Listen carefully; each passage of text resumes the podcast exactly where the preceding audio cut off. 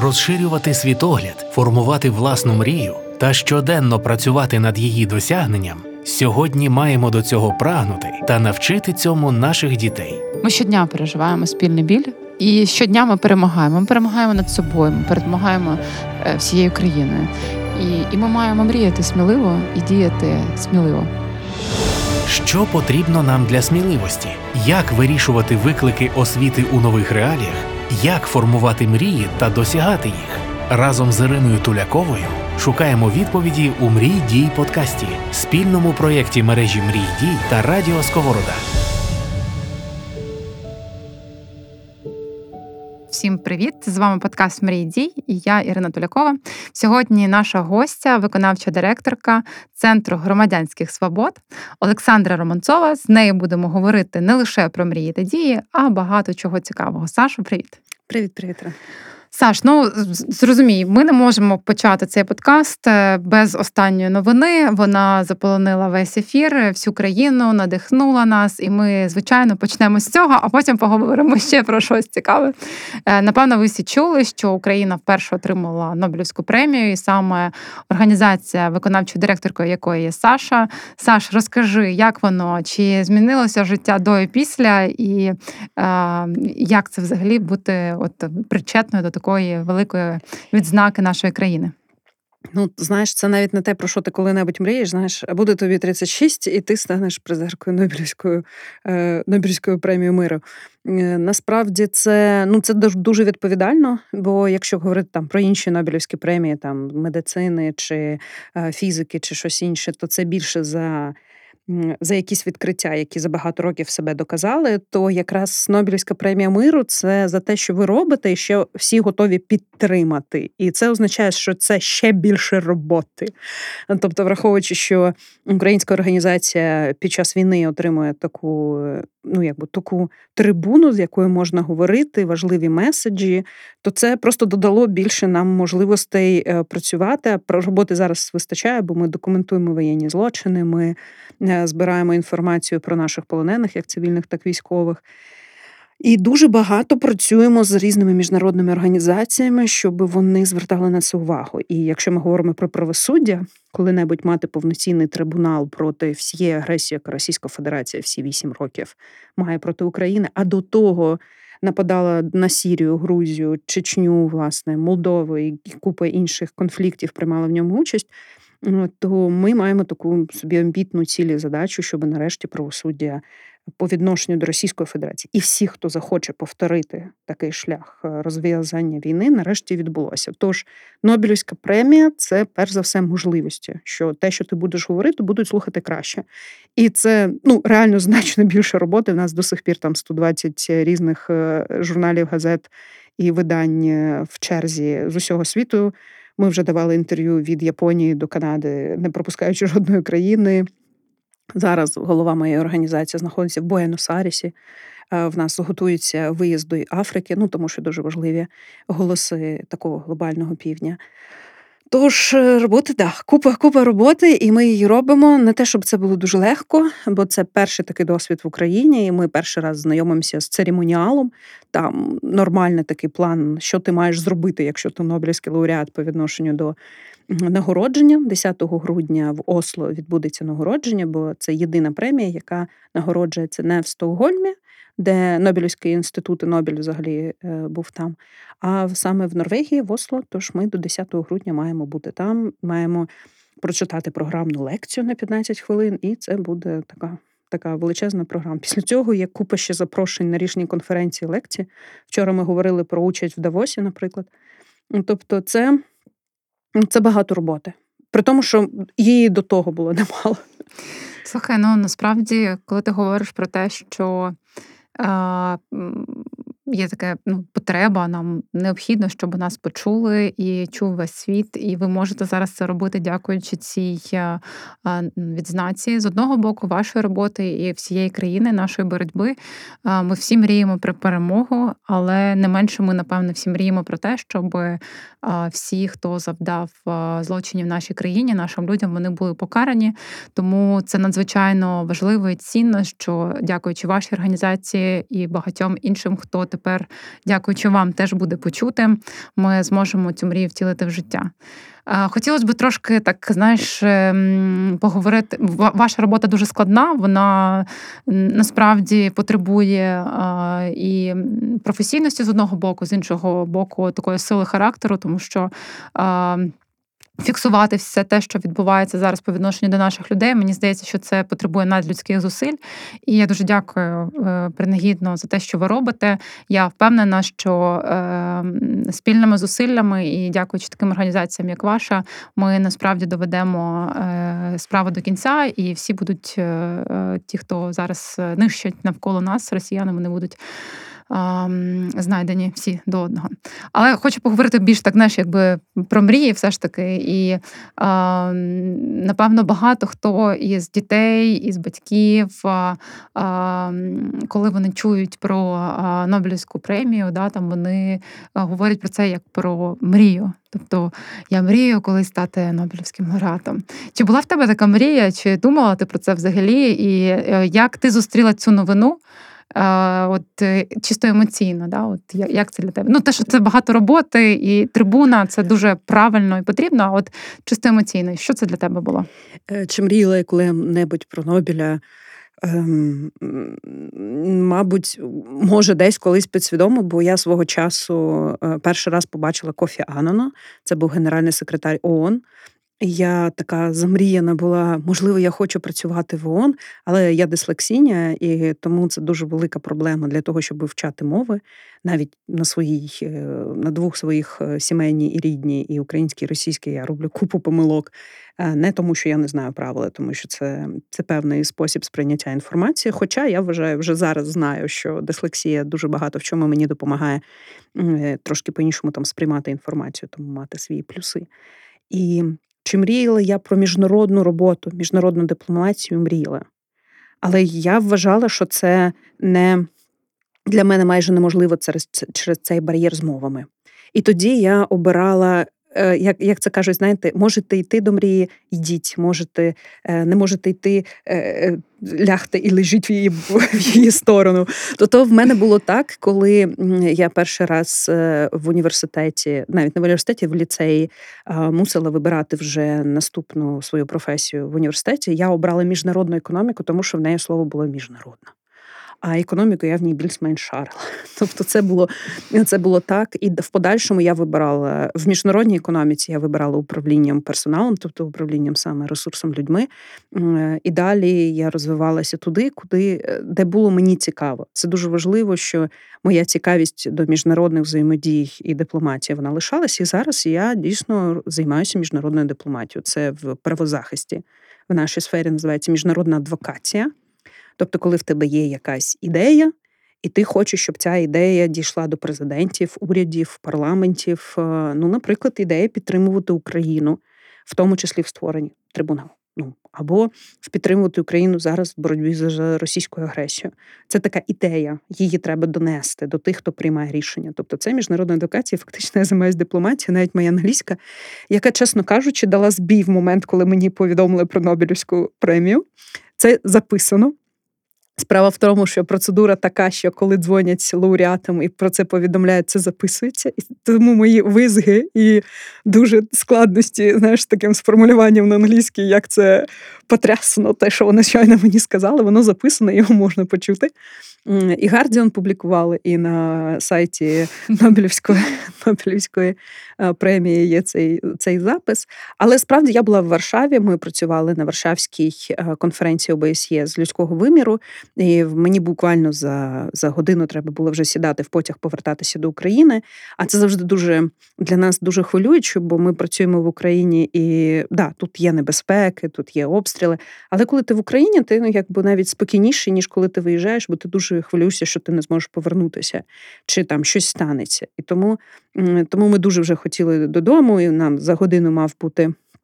В мене в голови нашої організації Олександр Матичук мав бути потяг додому. І тут е, асистентка е, дзвонить, каже, що в нас запланований там дзвінок, е, значить, Нобелівський інститут просить. А ми до цього отримали іншу премію від шведського парламенту за стиль життя. Олександр Матичук, наш центр громадянських свобод. І і ми думали, ну окей, добре, хочуть якийсь семінар від нас, як від лауреатів тої премії, значить, на літо. І вони так. Ну, вони вони шифруються, вони не кажуть тобі одразу. От вони такі пишуть спочатку про це. І в мене дзвінок, і тут мені по телефону представляється керівник Нобелівського комітету. А я до цього ну, якраз читала лекції про Нобелівських лауреатів до того, е, Нобелівських лауреатів міру 2018 року, теж про захисників. Я більш-менш знаю, якби, як його звуть. І крім, крім того, він говорить на англійській з певним скандинавським акцентом. І я така: ого, тобто це точно не пранк. І і, він мені каже, і я ну я спочатку така, так, так, я вас чую, а в цей момент я вже думаю, от до, до, потягу треба бігти. Е, він таки, це значить голова Нобелівського комітету, і ми хочемо вас повідомити, що буквально там за 45 хвилин о 12.00 за київським часом буде оголошено, що ви та ще одна організація, та ще одна індивідуальна людина. Е, ви стали Нобелівським лауреатом премії миру. Я така, ой-ой. Ну тобто, це це, це, це такий певний шок, і в цей момент вся моя дислексія збунтувалася. і Я така англійською, англійською, щось треба казати англійською, окей. Ну, Тобто, це е, це було дуже емоційно. Він навіть мені подякував за це, бо я потім зрозуміла, чому, бо це цікаво слухати, як я виїжджу цей момент. А е, емоційно, чесно, я хвилин 20 плакала. Е, не тому, що я там розстроїлася, навпаки, це таке щастя, в яке важко повірити з одного боку, з іншого боку. Ну, це е, ти ти працюєш, працюєш, працюєш, а потім ти так зупиняєшся, а виявляється, що твою роботу бачили. Це ну, це важливо, бо наша робота вона про цінності, вона про допомогу Україні. І тому, от, А потім я зрозуміла, що мені ж треба голові організації подзвонити. І я подзвонила Олександрі, а до того мене попросили в цій розмові, що, будь ласка, не повідомляйте це нікому. Наприклад, з преси, бо це має бути офіційно спочатку. Я перепрошив, е, перепитала, чи можу я повідомити це голові організації. Їй так, звичайно, я їй дзвоню, і вони теж теж її питання: а це точно не жарт? Я кажу, ні, це точно не жарт, бо буквально рівно о 12.00 за Києвом і об 11 мені дзвонить шведське радіо, яке щасливі від того, що вони перші. Хто додзвонився, е, от включають мене одразу в онлайн, починають щось питати, бо вони до того мали з нами контакт. І все. І в мене розривається телефон. Він гарячий, червоний. Я розумію, що можливо польським змі якось треба відповісти зараз, поки ми ще в Польщі. То вони одні польські змі приїхали на нашу пересадку з Хельму до Клас. в Хельм прямо на е, на пероні, записували е, якби коментарі. А один е, ми зробили швиденько просто фотографію, щоб всі розуміли, що ми не можемо зараз відповідати, бо бо ми в потязі. Ми зробили швиденько фотографію на пероні, що друзі, перепрошуємо, ми в дорозі в потязі. І журналіст е, Держпігелю, який їхав в тому самому потязі, він поняв, що той цей потяг він знайшов нас там і взяв інтерв'ю прямо ще коли ми їхали в потязі. Оце прям у людини, знаєш, карма журналістка просто сіяє. Тобто, це Оце не те, до чого ти там прям готуєшся, бо коли ти в роботі, ти дуже якби та ти не відслідковуєш, кого хто бачить, хто не бачить. Плюс Нобель процеси Нобелівських премій вони трошки не такі, як у інших премій. Вони 50 років на 50 років засекречують, як відбулося номінування, хто кого номінував. Так само, тобто зараз на сайті Нобелівського комітету ви можете побачити тільки за лауреатів 1970 року. От, тобто, ми через 50 років тільки дізнаємось, хто нас номінував. Ну, якщо ця людина сама нам не скаже перевірити це. І і чому ну, вони формулюють, ще ми подивилися, що формулювання, за що нам дали, е, це нам і ще декільком організаціям, воно найдовше в історії е, премії миру. Тобто це прям абзац. А зазвичай там буквально пару слів. От тож. Тож да, це це звичайно емоційно, це звичайно для мене вибух. А, І і дуже багато треба одразу казати, дуже багато уваги. І тому ми на наступний день, як тільки приїхали, тобто ну наступний день, як ти приїжджаєш із довгої довгої подорожі, де ти працював, тобі хочеться відпочити. Але ні, нам довелося робити прес-конференцію погоджувати, бо в цей момент всі чекають твої позиції. Плюс ем, є люди, яким не сподобалося, що що нам нам дали цю Нобелівську премію. Є люди, які не сподобалися, що нам. Є люди, не сподобалося з ким. Є люди, які вважають, що це взагалі від нього треба відмовлятися. І так само. Ну коротше, є дуже багато викликів, на які треба відповісти. Мати мрію та щоденно над нею працювати. Ви слухаєте подкаст Мрій дій. Слухай, ну насправді, коли ми дізналися про це, ми дуже раділи, тому що ти викладачка в Мрійді Project School, яку реалізовує освітня фундація Мрійді. І ми такі вау, вау, вау, класно! Ваша викладачка, діти, вона Нобелівська лауреатка. Але водночас, а всі такі колеги питають: ну напевно, вона тепер не матиме взагалі часу на дітей. І я тобі хочу подякувати за те, що не дивлячись на весь цей а, ну, колосальний да, об'єм роботи, який є, ти викладаєш для дітей 10 11 років проектний менеджмент на секундочку, щоб ви розуміли. Ось і е, ще й ми, коли готувалися, от якраз підключалися, говорили про цю історію. Да? З ким ти зустрічалася і і, і готувалася до виступу? Верніше проводила лекцію для дітей? Да, лекцію для дітей е, мрій дій я вже проводила з резиденції ірландського президента, бо в мене була з ним зустріч, і намагалася дітям трошки показати, як вона виглядає. Е, в цей момент я їхала з комісаром Ради Європи це Чарівна Дуня М'ятович, вона е, розуміє е, слов'янські мови, бо вона з Боснії та Герцеговини. Вона їй дуже сподобалася наша презентація про стейкхолдерів. Е, яка я я просто для себе вирішила, що курс, який може бути зрозумілим для 10-11 класів, дуже класний на Діснеївських років, не класі, а років, років да. перепрошую, да, років. Дуже класно було би зробити на Діснеївських мультиках, бо ми бо ми добре їх знаємо. Ми викладачі і діти. От і а там купа класних прикладів, як реалізовувати проекти.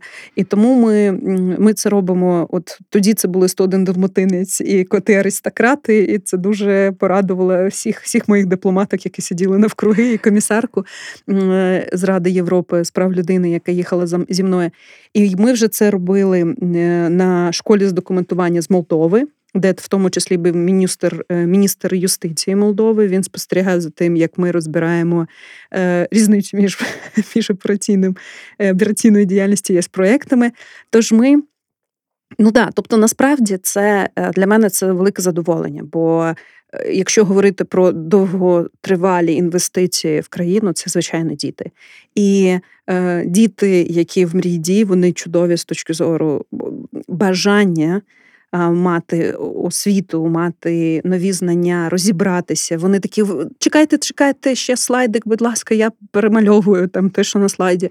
І ми чудово розбираємося з досить серйозними з досить серйозними ну, поняттями. От е, сьогодні ризики, індикатори, при цьому ризики економічні, політичні, технологічні, тобто соціальні, е, чудово е, зайшли стейкхолдери, бенефіціари, і діти абсолютно класно це сприймають. Просто питання, як пояснювати. Я стараюся, це для мене звичайно виклик. Я не маю своїх дітей, і я думаю, мої б діти ну якби трошки по-іншому мене сприймали. Тож знайти цей шлях, передати інформацію, яка дітям вже по зубах. Насправді ми з ними купу прикладів розбираємо проєктів, які вони вже бачать, і вони вже можуть їх продумувати. Вони вже можуть думати про ризики, вони вже можуть думати про управління ресурсами. Вони вже знають, що таке ресурси. Так. І тому тому це не зарано, але для цього дійсно треба виділяти час. І тому я з, з кайфом роблю ці презентації, е, винаходжу мультики, які найбільше швидше е, під це підходять. Ну і плюс домашнє завдання. Подивіться мультик, це приймається на ура. Слухай, от е, уяви собі, е, що буде з цих дітей там за 10 років, наприклад, якими можуть бути їх мрії, коли там їхня викладачка сьогодні вона е, проводить заняття, зустрічаючись там з високопосадовцями, будучи Нобелівською лауреаткою, грубо кажучи, да, там, і створюючи для них е, презентації з мультиками, які розказують е, легкими словами, да, там те, що в принципі дуже складно, якими проектиками, якими змінами для світу вони стануть, і, і, що вони будуть творити. Мені здається, що це щось надзвичайне. Чи було в твоєму житті щось, що от е, надихало тебе в там сфері твоєї освіти і давало тобі можливості для того, щоб а, думати про інших, створювати якісь ініціативи і так далі.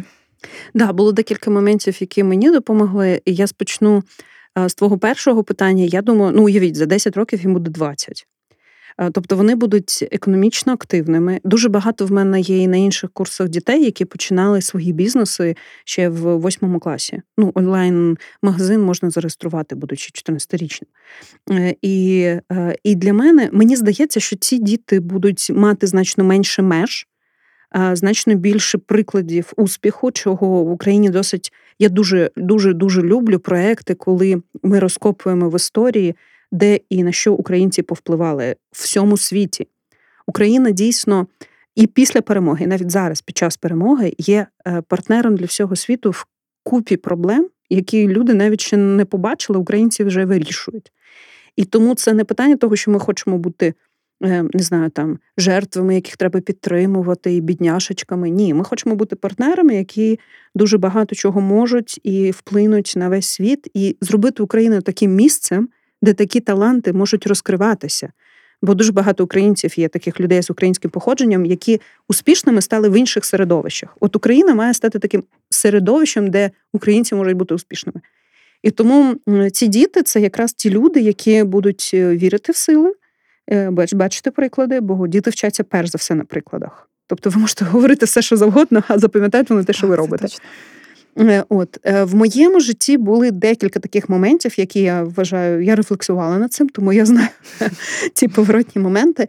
Один з таких моментів був, коли моя мама сказала, що моя освіта то моя відповідальність. Хочу, завалю, хочу, не завалю. Е, все, що я візьму, то буде моє. Все, що ну, тобто вона на це не впливає. Вона не може за мене вчитися. Е, я це називаю е, правильно лінива мама.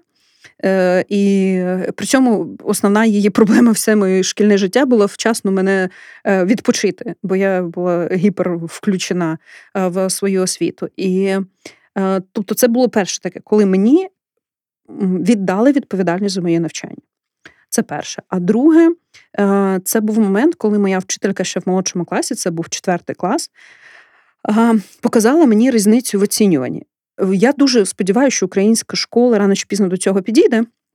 Перестане оцінювати дітей під одну лінієчку, а буде оцінювати розвиток кожної дитини.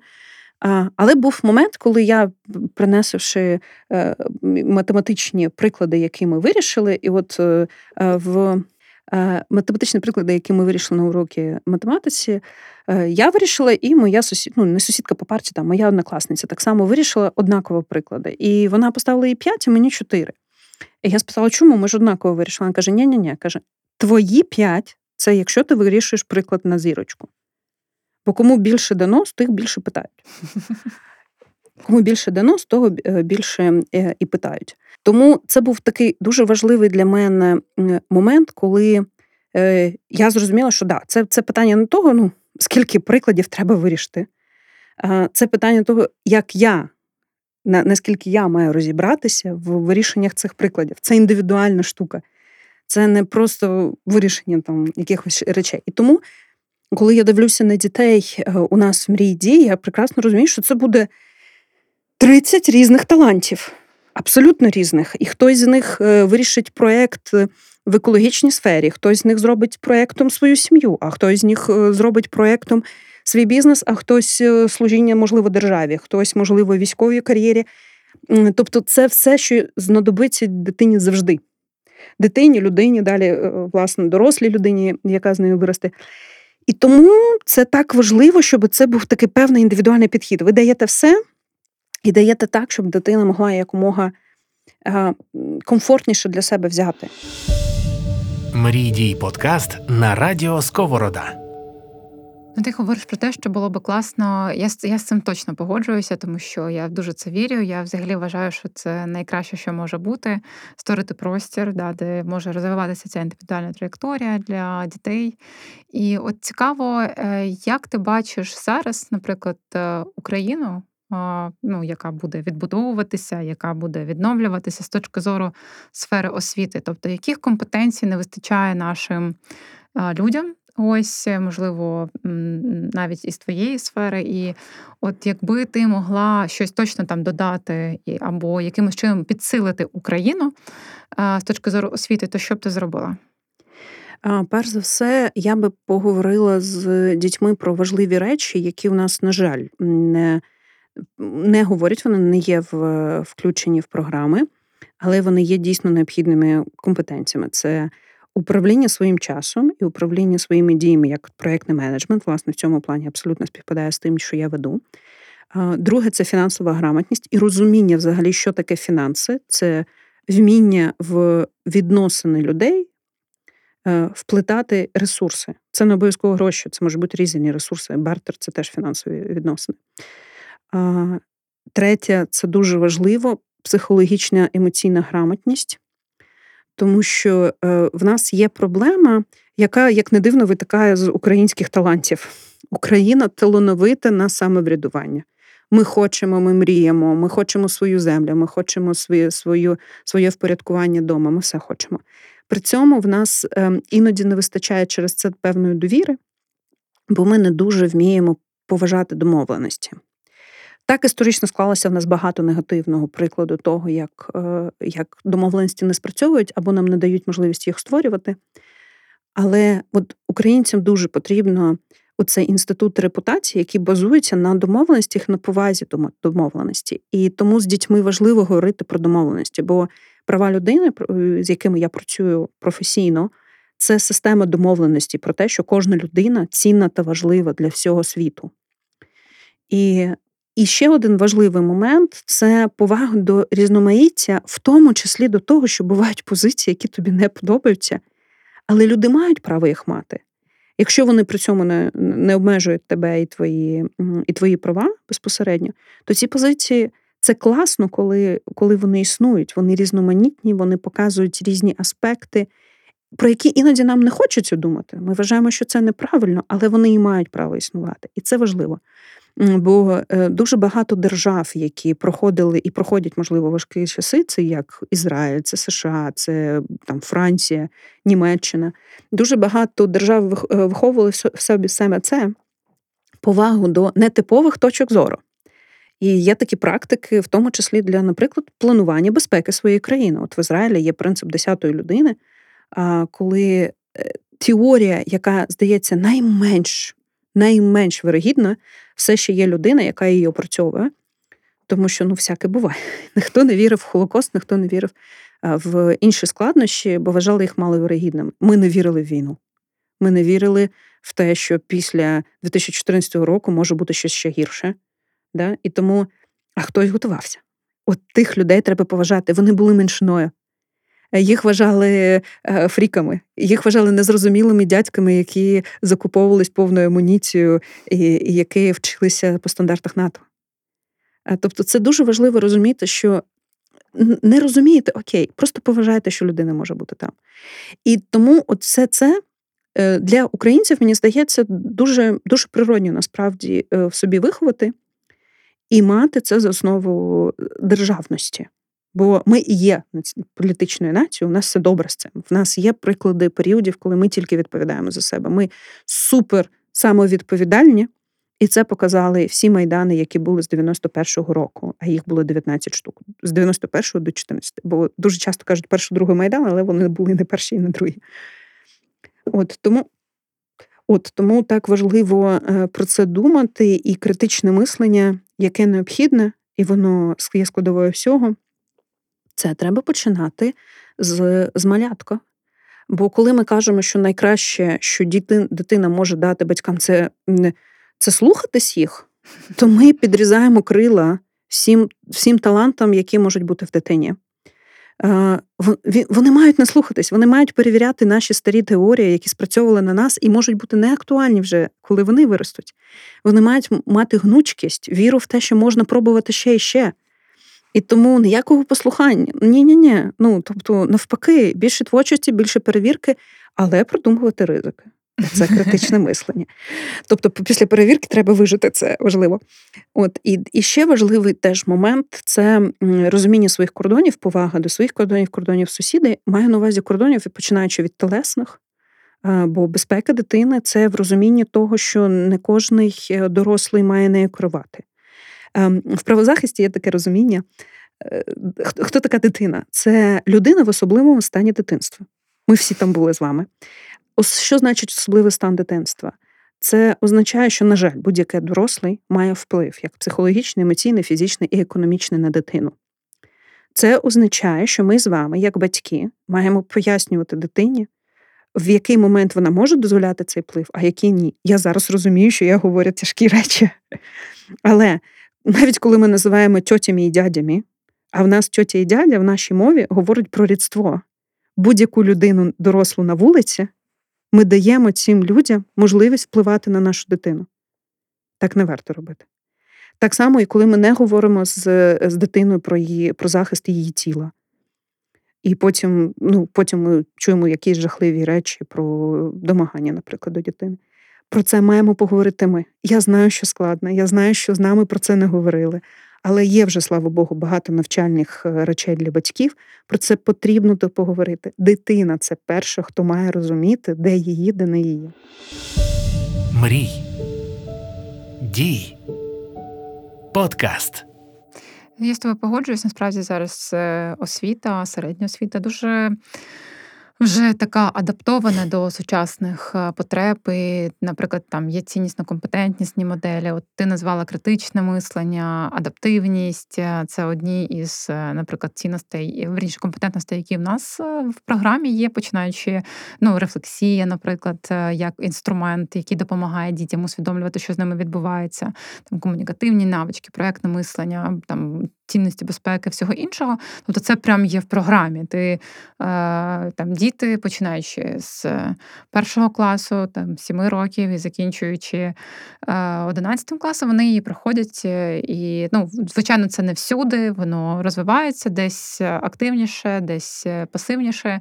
Є багато прикладів якраз іноземних країн, де ми вивчаємо соціально-емоційні компетентності для дітей е, в державних школах. Тобто, це ну, захист і безпека дитини будь-якого будь-якого.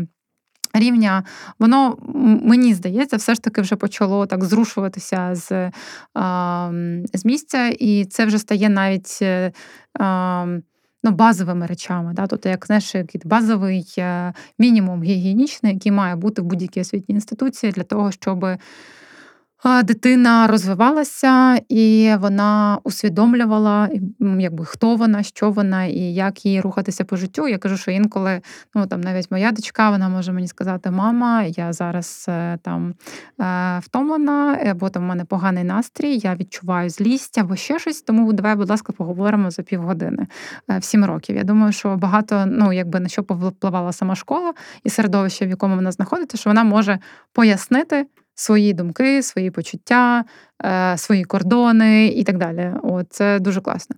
Мені цікаво е, з точки зору цінностей, е, і зараз дуже всі багато говорять про те, що. Ем, вони трансформуються, ось вони трансформуються в тому числі в країні і в нашому середовищі. Ну, ми навіть не знаю, там додаємо там гідність, сміливість і все інше. Як ти вважаєш взагалі? От такий ціннісний підхід, як він має формуватися в країні, і чи який вплив на це має освіта, формальна чи неформальна, і що для тебе таке цінності? Ось е, як ти їх набувала? Um, дивись, е, є до, до розуміння цінності декілька підходів. Е, одна з них це етимологічно-філософський, а є психологічний. І він говорить про те, що в тебе не може бути багато цінності, і за базовою цінністю в тебе ще є базові страхи. Ну тобто, це це як всюди. Знаєш, все людське має завжди дві подоби: і е, і та, що будує, і ту, що, і ту, що руйнує. Е, тому. Як я набувала цінності, здається, знаєш, навіть більше я їх настільки набувала, скільки знайомилася зі своїми базовими цінностями. І я напевно, що це прям контрольований, контрольований для конкретної індивідуальної людини процес. Скоріше, це дослідження того, що в тобі є, і скільки базових цінностей в тебе є, і це знайомство з собою. А от вміння знайомитись з собою це якраз навичка, яку можна розвивати, і в тому числі в дітях. Цінності ж в суспільстві це те, що ми називаємо полісі. Е, бо англійською мовою є два слова: політик and policy, а в нас воно, на жаль, то і то політика, і трошки цього не вистачає. Нашій мові варто було б якось, може навіть взяти англійське слово полісі, щоб трошки його Це така ідеологія, е, суспільна думка. І дійсно, е, якщо ми говоримо, то в нашому суспільстві, в українському, спочатку ставляться критичні питання, а потім формується суспільна стала думка щодо того. І тут можна різні приклади проводити, наприклад, про те, чи має ем, має насилля в сім'ї бути публічною ситуацією, в яку втручається держава. Нам здається, да, якщо слово насилля, нам треба від нього захищатися. З іншого боку, будь-який поліцейський вам розповість, що це дуже складно, бо дуже часто жінки в такому стані, що вони ну частіше за все, це на жаль, по відношенню саме жінок чи дітей відбувається, що що жінки в такому стані і в таких відносинах, що вони не хочуть, щоб їх захищали ще хтось. Всяке буває. І от тут ми з вами е, в даному випадку ми ростемо. Ми з вами розділяємо, ростемо, ми стикаємося як суспільство з критичними ситуаціями, які одні з яких це війна з 8 років, в яких ми ставимо це під сумнів, ми експериментуємо, ми намагаємося прийняти рішення, як суспільство має це робити. І ми ростемо в тому числі прикладами. Коли ми бачимо, що якась цінність, про яку нам говорять, а вона нам не дуже близька, ми не знаємо, як вона реалізується в українському житті. От нам кажуть, свобода підприємництва. Зараз це для нас, ну, звичайно, та частний бізнес має бути. Кожна людина має має мати можливість розпочати свою справу. Всім нам це потрібно, бо це створює фінансовий потік для податків. Та ви скажіть про е, про таке приватне підприємство в 90-х. Більшість людей, які не знали такої структури, де ти сам відповідаєш за своє фінансове забезпечення, ти сам і твій талант підприємництво це твоє фінансове щастя і твоєї сім'ї. Е, вам про це розповідає, ну, можуть розповісти дорослі люди, які були батьками в 90-х, як багато було втрачених людей, які не мали цієї цінності і гнучкості швидко її в собі знайти. І і вони не змогли зорієнтуватися, як жити в світі, де ти сам маєш відповідати за свою фінансову реалізованість. Тому е, дуже важливо, щоб суспільство пам'ятало, ці люди не е, не браковані, ці люди нам дуже потрібні, але ми маємо їх в цей момент підтримати. І тому я дуже люблю освітні проекти, починаючи з п'яти років і закінчуючи до освітою 70 років. Я знаю, що Е, Іра, ти сама керувала багатьма такими ініціативами, в тому числі і освітою для дорослих людей. Тобто, і взагалі, оцей е, long life learning, коли ми кажемо, що освіта має бути все життя, коли модель, що ти один раз закінчив університет і будеш цією професією послуговуватись все життя вже не працює. Оце цінності, які мають бути в нас. Тобто, в нас має бути розуміння, що гнучкість і це вукосвіт, ну світ швид, швидкісний, в якому дуже швидко всього відбувається це те, до чого нам треба готувати своїх дітей. Не обрати професію на одне життя, а обрати Це взагалі проблема вічна просто. Ну тому що ми ставимо все, що це питання до дітей, а діти бачать навкруги, що це а, а на що. Тобто, якщо це не так працює, а обрати.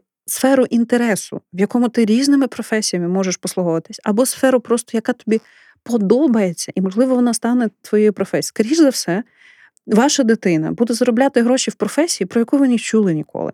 В цьому плані, наприклад, моя мама е, якби пережила цей досвід декілька разів. Навіть вся моя сім'я, колись е, мій дідусь пояснював моїй прабабусі, хто такий військовий банкір, тому що він був перший в радянському союзі, хто е, мусив створити фінансову частину в радянській армії. Бабуся така, прапорщик знаю, танкісти знаю, що це таке, не знаю. Да, Через 26 років моя мама пояснює моєму дідусю, хто такий частний психолог. Він такий. Психолога, політрука знаю, соціолога на заводі знаю, психолога для спортсменів знаю. Хто такий хто такий частний психолог? Просто розмовляєте, просто сидите і розмовляєте. За це платять гроші? Угу. Через 23 роки я пояснювала мамі, хто така тренерка в банку. Він каже: ти що, до 60 років будеш тренеркою банку? Я кажу, я не знаю, чим я буду займатися через 40 років. Але зараз я тренерка в банку. Да? Е, за за ще скільки сім років я їй пояснювала, хто така правозахисниця. Ще, ну, коротше, моїй мамі повезло. Ще ще за чотири роки я пояснювала, хто така медіаторка. Е, тобто, тому що ці професії вони не існували ще от в той період. Е, так так складається, що я займаюся тими професіями, які ще не існують на момент, коли я ними починаю займатися. І так буде з дітьми частіше, ніж зі мною. Е, тому все, що ми можемо дати їм, допомогти їм справлятися з змінами в світі. Ви не можете дати їм готові сценарії, бо ви цих сценаріїв не знаєте. Ви навіть проблем не знаєте, з якими вони стикнуться. Але ви можете дати їм віру в те, що вони справляться. Ви можете дати їм віру в те, що можна навчитися і побачити колективний досвід, і скопіруватися з людьми, в яких так само є гнучкість. І ви можете дати їм віру в те, що все можна зробити ліпше. Можливо, не вирішити на 100%, але зробити ліпше точно. І це те, що ми можемо їх навчити. Слухай, я, чесно кажучи, скільки років вже ми з тобою знайомі.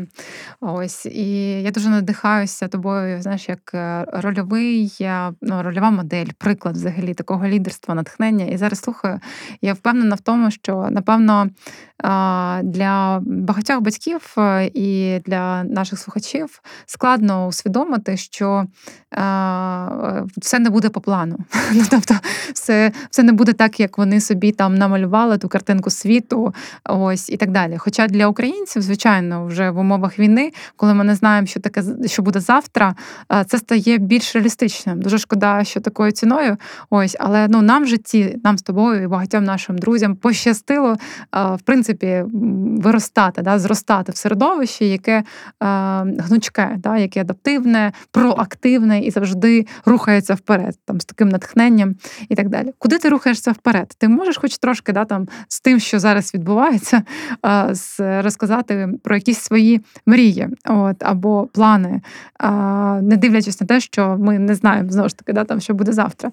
Є у Саші Романцової якась е, така мрія, або якийсь такий план, який дуже хочеться реалізувати, і і, і ти щось вже робиш, або там, як ти кажеш, лягла в тому напрямку, принаймні, щоб до цього прийти. Е, в мене є деякі плани, вони посунулись через е, про навчання. В мене так е, це вже буде там четверта моя освіта, але навчання дає мені можливість перефлексувати, якраз подумати, куди далі рухатись. Я планувала за два роки піти в Оксфорд на програму прав міжнародного права прав людини. От, Але це посунулося, і зараз через війну це, звичайно, буде таке ну, не не той час, який я можу зараз виділити, бо там два роки треба. З одного боку, з іншого боку, є глобальна задача, це от правосуддя, про яке ми говоримо, це дуже е, це не скоро. Ми хочемо чим скоріш, але це така глиба, яку ще не вирішували в жодній країні, що це і буде ще й приклад і зміна всього міжнародного правосуддя. А це ну, на хвилиночку для 7 мільярдів людей на планеті. Тому це так е, те, чим нормально так до кінця життя можна займатися. Але крім того, в мене є плани на коли я вже не зможу бути повноцінною правозахисницею, бо це там знаєш, то то в мене є е, бажання е, бути власне екскурсоводкою для дітей в музеї, але цікавому музеї. Бо я я зараз поясню, я обожнюю музеї. І музей це таке місце, де можна реально дуже класно себе почувати. Я була в різних країнах, я дивилася на музеї, там саме програми для дітей. Там, де ти біля статуї Давіда, які всі е, восхищаються, ти можеш сидіти і ліпити Давіда, що ти почуваєш себе, наче той, хто створює Давіда. Ти можеш дізнатися про картину і спробувати її намалювати. Ти можеш е, експериментаріум всі люблять, да? а насправді такими можуть бути кожний музей. От і, і мені здається, я була би дуже крута в цьому з одного боку, з іншого боку, це те, що я люблю робити. Тому я вважаю, що це краща пенсія на світі була би, якби я могла це робити. От. Слухай, це надзвичайно круто. Я думаю, що твої учні вони ще поки що не чули про цю мрію. А можливо, хтось з них або вони всі разом з батьками послухають цей подкаст і будуть знати. Насправді було б дуже класно, якби а, наші учні, а, родини і українці вони знаєш, з таким натхненням і з такою легкістю і вірою в себе і в свої бажання ставилися в принципі до життя. От е, бо е, зараз от ми з тобою там спілкуємося скільки часу, навіть не можу помітити скільки, бо це надзвичайно приємно. І кожна з історій, кожен такий як клубочок, да, вона, типу, начебто це так легко, і все в житті здається, і і все здійснюється. За цим велика праця, це це не так легко дається, але з цією такою атмосферою, з таким натхненням розповідати про здійснення якихось е, мрій або досягнення цілей, конкретних бажань. Я от прямо на 100% впевнена, що ти будеш е, проводити екскурсії в якомусь чудовому музеї. Може, цей музей буде називатися е, Мрії дії, де діти будуть вчитися створювати свої мрії і втілювати їх в життя, бо ну це круто. Е, Але хотілося б тебе запитати, що тобі допомагає ось з таким. Е, ну не те, що навіть оптимізмом, це напевно дуже легко сказати оптимізм. Просто з такою енергією а, рухатися по життю. І ну, навіть е, мрія про правосуддя і зміну всієї системи, вона ж досить тяжка. Але ти про неї говориш, наче це щось е, реалістичне і те, що точно буде. Я знаю, що буде, бо бо, бо є ця віра. Звідки це все? От і, як цьому навчитися? Чи можна цьому навчитися? Обожнюю людей. Ну, маю на увазі, е, це це 7 мільярдів абсолютно унікальних людей. Я, на жаль, не. В мене є така певна здібність емпатувати, навіть якщо я мови не знаю, там якось розуміти. Але навіть та кількість людей, мову, яку я розумію, і можу почути, що вони говорять, е, як вони мотивуються, яких в них інтереси, які страхи, які складнощі, які стани. Це те, що е, те, що мене завжди захоплює. Люди, як самі е, такі, а особливо моменти, коли люди солідаризуються чи роблять щось разом. Тому що мені здається, це най, найприємніший момент, коли люди, дуже різні люди, от знаходять той, знаєте, спільний тон, якийсь одну струну, яка звучить зараз у всіх. І в Україні цього дуже багато, тому я обожнюю Україну. Я перебувала в купу країн, але ніколи не думала про переїзд. Україна це таке місце, де періодично це абсолютно відбувається, де оцей, знаєте, козацький герць, який е, не не поясниш, коли майдани, які не поясниш, де збираються люди абсолютно стовідсотково там різні, але знаходять оцей спільний момент. Коли ми зараз всі в один момент кажемо, ні, Україна має існувати, скільки б нам то не коштувало складнощів. Е, я обожнюю людей і оці моменти. Тому ну, тому це, це, це, мабуть, про те, що нескінченне. Е, тобто життя людей нескінченне, різноманіття людей нескінченне. Це зовсім не означає, що я вважаю людей ідеальними. Я якраз вважаю людей людськими, а там є все завжди. То все буде по-людськи. Це означає, буде щось е, складніше, буде щось приємніше, буде щось не таке приємне, але все буде по-людськи. Завжди є і то, і то. І тому, тому мені так підходить концепція прав людини, де ми говоримо про цінність кожної людини в цілому, навіть якщо вона це не розуміє, навіть якщо десь навку, навкруги ми не одразу розуміємо про цінність цієї людини. Тому, ну і, і, і другий момент в цьому житті можливо абсолютно все. Цей всесвіт мені подобається саме цим. Слава Богу, ми не вміємо контролювати все на 100%, і у всесвіту фантазія така, що вам не снилась. От і, і ця теорія вірогідності сполучень які можуть тут вийти. Просто просто шалено. Тому я завжди чекаю новин і сюрпризів. І вони дуже часто з'являються саме у вигляді людей. От тому так, та купа всього цікавого. Чого ж тут Є що робити.